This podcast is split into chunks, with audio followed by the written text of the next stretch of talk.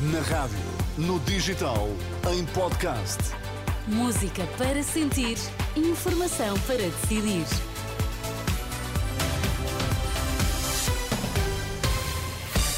Vamos às notícias das seis na Renascença com a Ana Rita Borda d'Água para já os destaques. Bom dia. Bom dia. Governo chega a acordo apenas com um sindicato dos médicos. Forças israelitas lançam um dos maiores ataques a Jenin nos últimos anos.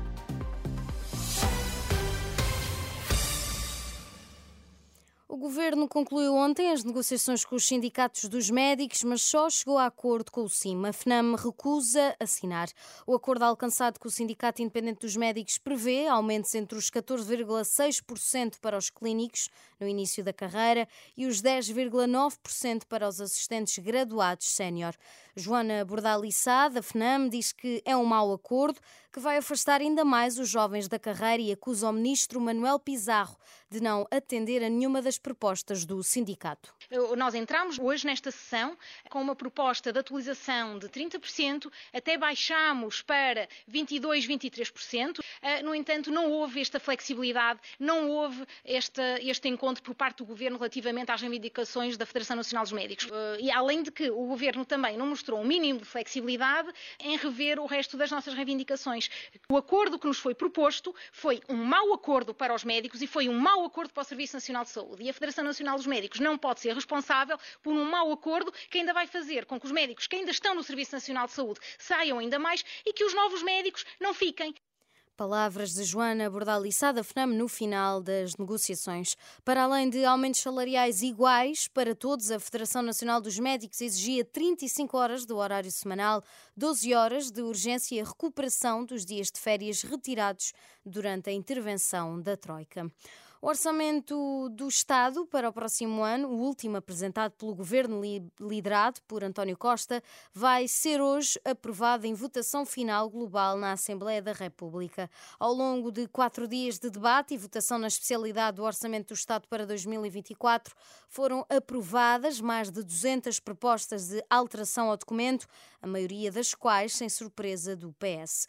O novo governo que resultar, aliás, das próximas eleições poderá, caso pretenda, apresentar um orçamento retificativo foi aprovado o aumento dos prazos de prescrição nos crimes de abuso sexual de crianças. Os deputados discutiram e votaram na especialidade a proposta do governo nesse sentido. O diploma foi votado na generalidade em junho. Agora os deputados querem concluir o processo legislativo.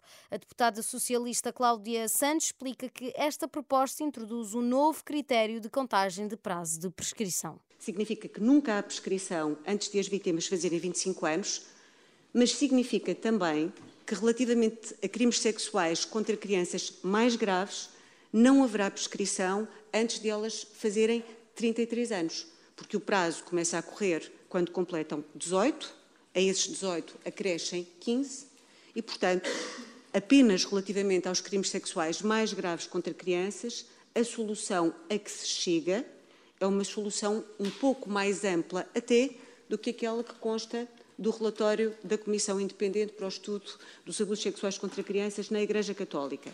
É a garantia do Partido Socialista. A proposta de lei foi aprovada com os votos do PS, PSD, Chega, PAN e Livre e a abstenção dos restantes e sem votos contra. Militares israelitas atacaram a cidade de Jenin, na Cisjordânia, na última madrugada. Segundo a Al Jazeera, as forças israelitas lançaram um dos maiores ataques na cidade de Jenin nos últimos anos. O canal de notícias afirma que ocorreram confrontos armados entre tropas israelitas e combatentes palestinianos e resultou em pelo menos oito pessoas feridas.